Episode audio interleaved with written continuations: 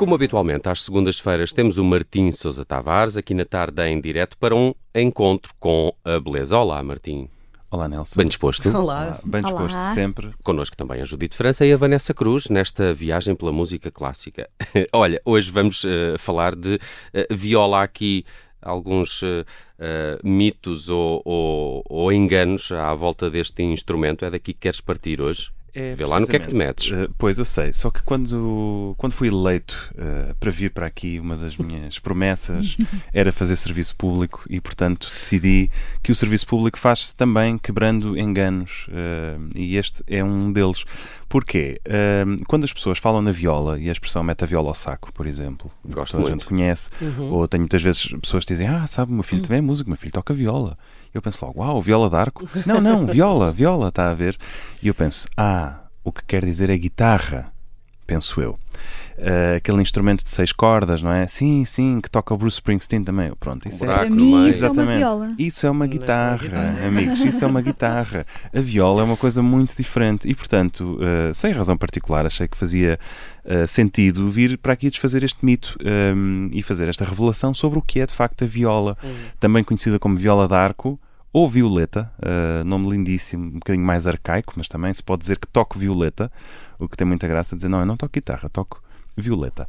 Ehm, o que é a viola, no fundo? É um instrumento que quem, quem o vê pode achar que é um violino, porque é praticamente igual a um violino, só que é um bocadinho maior e faz parte da família de, daquilo que são os instrumentos de arco, de corda friccionada, que são uma família que vai do violino para a viola, para o violoncelo, para o contrabaixo. Só que a viola, como é tão parecida com o violino e como se toca da mesma forma, muita gente está a ver uma orquestra e nem sabe que há ali violas, não, não se apercebe da diferença. Portanto, vê os contrabaixos, vê os violoncelos e depois vê uma data de instrumentos que se tocam assim com, com ele eh, ao ombro.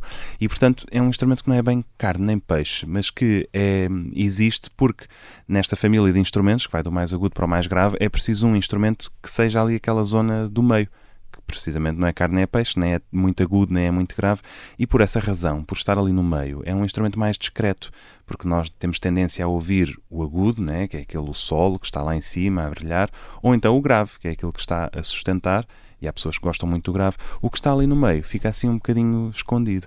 E é aqui que entra a particularidade muito interessante da viola, que de facto é um instrumento que não nasce para brilhar, nasce para preencher um espaço intermédio e faz com que as violas, por causa disso, sejam vistas na música clássica como uma espécie de marretas, são os nabos. Há toda uma categoria daquilo que se chamam os viola jokes. Aliás, um dos sites mais antigos que havia, que eu me lembro, em miúdo era o violajokes.com, que esteve online ainda muitos anos, até recentemente, com, com um layout ainda assim bem Windows 95. E eh, as piadas dos violetistas, que é quem toca viola, é que são sempre uns nabos, recebem menos dinheiro, enganam-se, portanto há muitas, muitas piadas com este instrumento e esta secção de, de músicos. Claro que eles não são menos bons do que os restantes e há aliás Mas uma... recebem menos? Não, não, Ah, também não. ok. Agora, há Parece menos... É uma espécie de jogador de meio campo que não marca golos nem faz grandes Mas é defesas. importante ali, Mas tem é? uma função Exatamente. muito Tem uma função. E tem Pois. completamente distribui jogo e, e precisamente por isso há grandes números 10, não é? E grandes jogadores de meio campo, esses cérebros da- das equipas. Há muitos compositores que adoram a viola precisamente por isso, porque é aquele meio, aquela tripa, não é? Que está ali a fazer tudo o resto funcionar. E o Bach, por exemplo, que escrevia música com muita polifonia e muitas vozes, diz-se que o que ele gostava mesmo era de tocar a viola, era ir lá para o meio e fazer aquele trabalho sujo e ingrato de tocar um instrumento que eh, as pessoas não, não, não está a ficar no ouvido. Hum, a música que eu trago hoje é, é puxada por este tema da viola. É do compositor inglês Benjamin Britten, que hum, começou como violetista, depois, mais tarde, ele vai ter uma carreira como pianista e escreve duas peças para a orquestra de cordas, a que chama Two Portraits, portanto, dois retratos. E um desses retratos ele só põe as iniciais EBB, que eram as iniciais dele, Edward Benjamin Britten. E essa é uma peça para viola e orquestra, portanto, é como se ele através daquele instrumento, a viola, fizesse um autorretrato em música. E vamos ouvir os primeiros minutos disto. Uh, vão ver que tem a viola, de facto, tem este tom melancólico, nem é grave, nem é agudo, e por isso é um instrumento muito especial. Portanto, quando falarem em, meter a viola no saco, é desta viola que. Pensem com devemos- carinho nisso. Exatamente, pensem nela com carinho.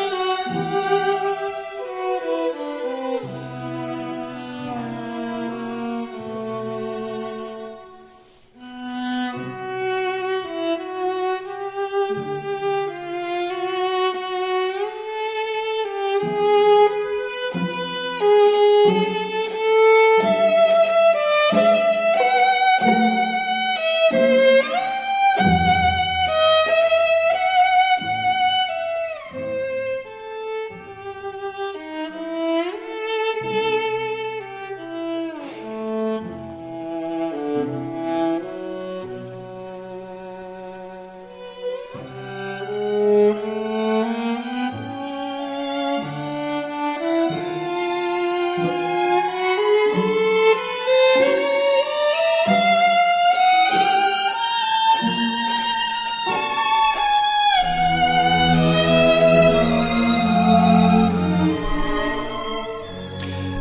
uma das coisas que eu notei nesta canção, ou nesta música, né? uhum. É, uh, viviste é, eu fugi uhum, do meu, lado pop. Uh, um, uh, primeiro, dificuldade em perceber de ouvido o que é que é uma viola d'arco e o que é que é um violino. Uhum. Parece-me difícil distinguir, é? para quem está a ouvir.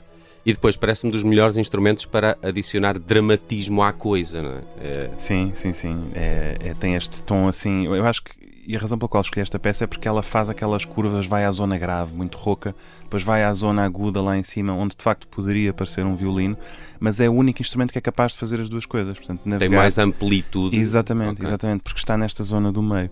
Agora, uh, informação interessante sobre isto. Quando esta música foi gravada e dirigida, é mais uma versão dirigida por mim, eu próprio estava a aprender viola porque isto foi uh, nos Estados Unidos, eu estava a fazer o meu mestrado e era obrigatório para os aprendizes de direção de orquestra que não viessem de um instrumento de corda aprender um instrumento e, portanto, eu tinha à minha é? Não, não é fácil. Uh, só que para Mais nós. Mais difícil que um violino?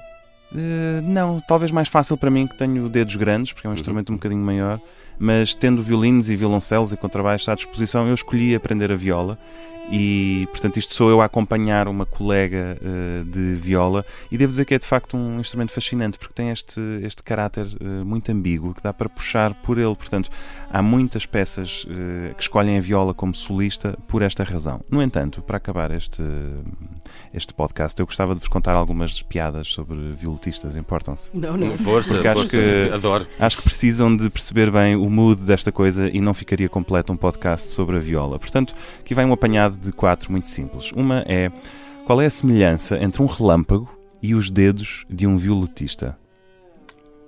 Não sei. É que ambos nunca acertam duas vezes no mesmo sítio. então, isto é o tipo de humor. Agora uma um bocadinho mais, mais dark, pode ser? Sim. Ok, esta por acaso é a minha preferida. Qual é a diferença entre uma viola e um caixão? Ai. É que no caixão a pessoa morta está do lado de dentro.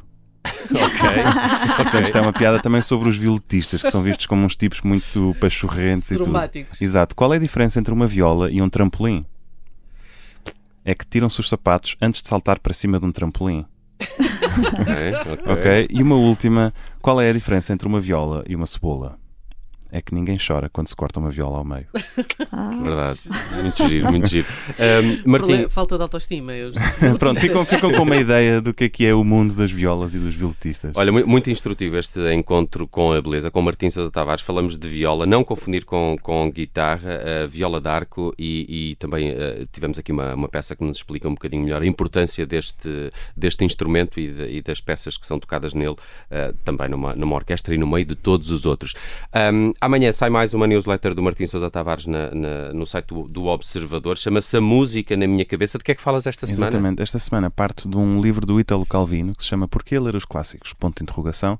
Em que eu faço a pergunta: e porquê ouvir os clássicos? Que sentido faz ouvir esta música com tantos séculos em pleno século XXI? Um bocadinho o mote também, quer para este encontro com a beleza, quer para a newsletter uh, do Martim, a música na minha cabeça que está disponível todas as semanas. E amanhã ainda é grátis. E atenção, ainda é, é e para a semana também. Ah, é, pois é, ainda é, há mais três grátis. É, sempre disponível no site do Observador e às segundas-feiras aqui na tarde em direto. Martim Sousa Tavares, obrigado, um abraço. É isso, até para a semana.